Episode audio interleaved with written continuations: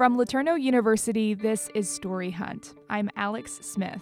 This week, our founder, R.G. LeTourneau. If you've ever heard of R.G. LeTourneau, you know that he invented earth moving equipment in the mid 20th century. He had over 300 patents to his name, and his company supplied about 70% of the earth moving equipment used by the Allied forces in World War II. But there's another side to God's businessman that you may not know. For starters, RG never finished junior high. He didn't have a formal education, no GED or PhD. His first business ventures collapsed dramatically, and throughout his life, he suffered tremendous hardship, personal loss, and a weirdly large number of near death experiences. Point is, RG LeTourneau never should have been able to do all of the things that he did. All the odds were against him, and yet his life, his testimony, and his legacy has touched thousands of people. Who was this man? His name is Robert Gilmore LeTourneau. R.G. LeTourneau, a land leveling contractor, had a lot of earth to move. Time was short, and the equipment of that day too slow to suit him. So he built a new scraper, planned it to move more earth quicker. It looked like this, and believe it or not, it worked. I've got to prove that my machine works before they'll buy it. and we must sell our Christianity to an unbelieving world. And when we let them know that it works and that God is on the throne and He helped us to do our job, then they're going to listen to us, perhaps even more than they would to the preacher. Robert Gilmore LeTourneau was born in Vermont in 1888, the product of a long line of ministers, farmers, and hard workers. RG was named after his dad's best friend, Robert Gilmore, whom he'd later call his uncle. As a boy, RG was restless and stubborn. In his autobiography, RG writes that his father's opinion of his character was, quote, usually expressed in a wide selection of Bible verses aimed at describing the fate of rebellious boys like me, unquote. Young RG was clever, maybe a little mischievous, and definitely self destructive. He ran away from home a time or two, and after his family relocated to the Midwest, decided to dive headfirst into a very, very cold Lake Superior. After hitting his head on a rock below the surface, RG still somehow managed to beat his rescuers to the shore and ran home before he collapsed. Here's a trend you'll see a lot in RG LeTourneau's life near death experiences. Okay, so here's the rundown. We already talked about Lake Superior. He says, You can be sure if you want an excuse to do something wrong, the devil will give you a good one. In California, he survives a giant earthquake slash landslide. He gets whipped in the face by a broken cable, which knocks out half of his front teeth, which he replaces with gold teeth. He says because they were cheaper than porcelain. He breaks his neck in an accident trying out a stock car for the garage. His friends leave him for dead and only take him to the doctor because he says they realized that his body wasn't getting cold. And this is probably one of the wildest ones, definitely my favorite anyway. RG is under a car working on it for his Uncle Bob, remember his namesake. The floorboards, he said, were soaked in oil, and unsurprisingly, they catch fire. Uncle Bob goes to put it out with what he thinks is water, but turns out to be a bucket of clear gasoline. The car explodes, there's flames everywhere, but RG walks away unscathed, unsinged, like Shadrach. And then there's the big accident. I'll let RG talk about that. It was in broad daylight, no turn, no traffic, no excuse for an accident, and there was a head on crash that took the lives of five out of the nine occupants of the two cars. All three in the other car were instantly killed, and two of the young men in our car. And I'm the only one out of the nine that knew what happened and lived through it and could tell the story afterwards. The other survivors didn't know what happened. So sudden was that crash. And I looked up. I said, Lord, I love you. And I believe all things work together for good to them that love thee. Can you say that to God? I believe that with all my heart. I said, Lord, I do not know why you've allowed this to happen. But I don't believe it could have happened if you had not allowed. I said, Lord, I'm not asking why. All I'm asking is, your will be done. And friends, I can't tell you how real God became to me down in that wreck. God was surely there. Okay, so Portland, Oregon, not Maine. At 14, after the family moves to Portland, RG drops out of school. He takes a job full of near death experiences, lifting molten lava shoulder high at an iron foundry. Here's the story. In Duluth, my folks had managed to keep me in school, but Portland was a horse of another color.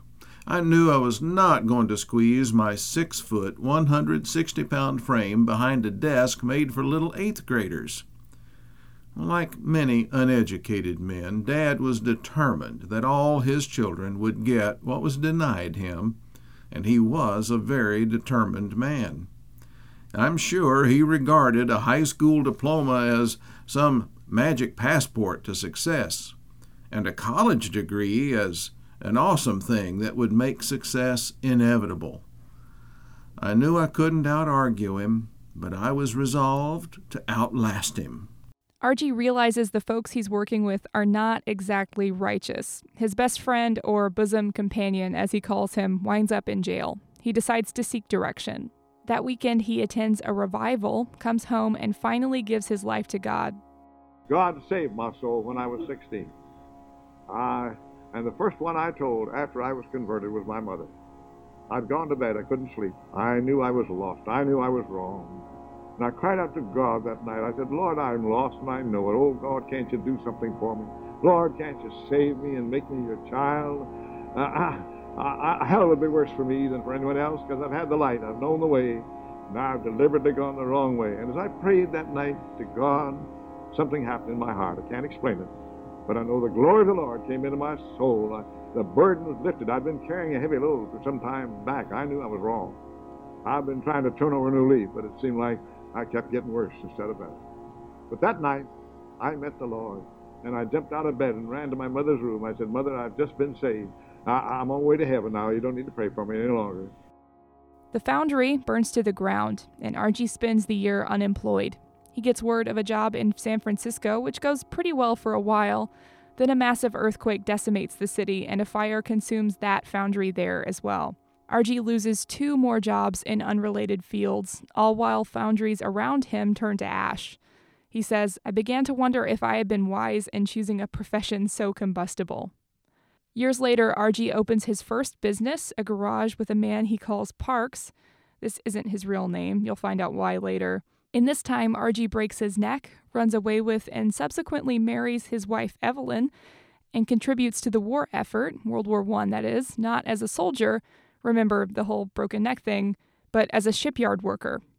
It's important for you to know that R.G. LeTourneau lived actively in his beliefs and convictions, political, religious, or otherwise. That's R.G.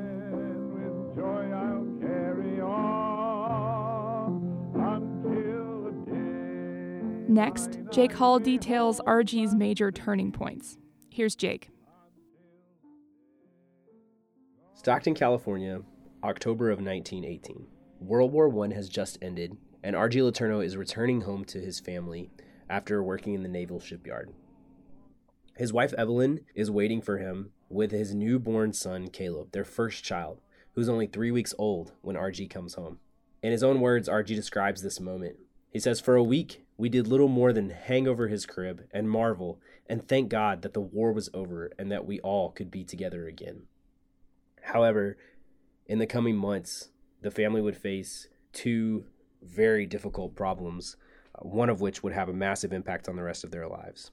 RG had left his garage business in the hands of his partner Parks. And when he returns to Stockton, RG finds that the garage is bankrupt. This partner of mine, brilliant young fella, fine, keen, natural born businessman. He knew how to do business. He was a good salesman. He could sell the cars. And, and we were getting ahead mighty fast. But when I was gone, I, I, I hate to say, I'm afraid he didn't know the Lord as his Savior. Oh, I'm afraid he didn't. And I'm afraid it's partly my fault because I hadn't been witnessing to him as I should. I'm afraid if, if I had been living for the Lord as I should, the story would have been different. Parks has completely tanked the business, and they're in massive debt. Parks doesn't believe in keeping books. So he's not kept any record of any transactions, and he's put all of the cars that they own up as collateral, and he's in debt to many different creditors. So RG immediately has to begin to work day and night to recover from the debt, creating transaction records, trying to discover what all Parks has been a part of while he's been gone. So this takes a massive toll on RG.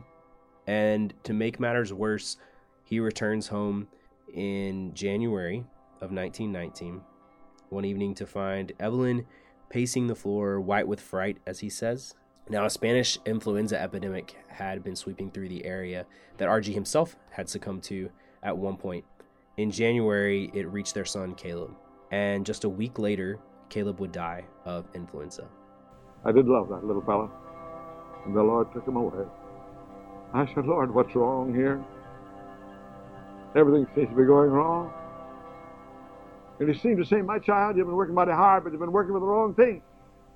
You've been working for material things when you ought to have been working for spiritual things.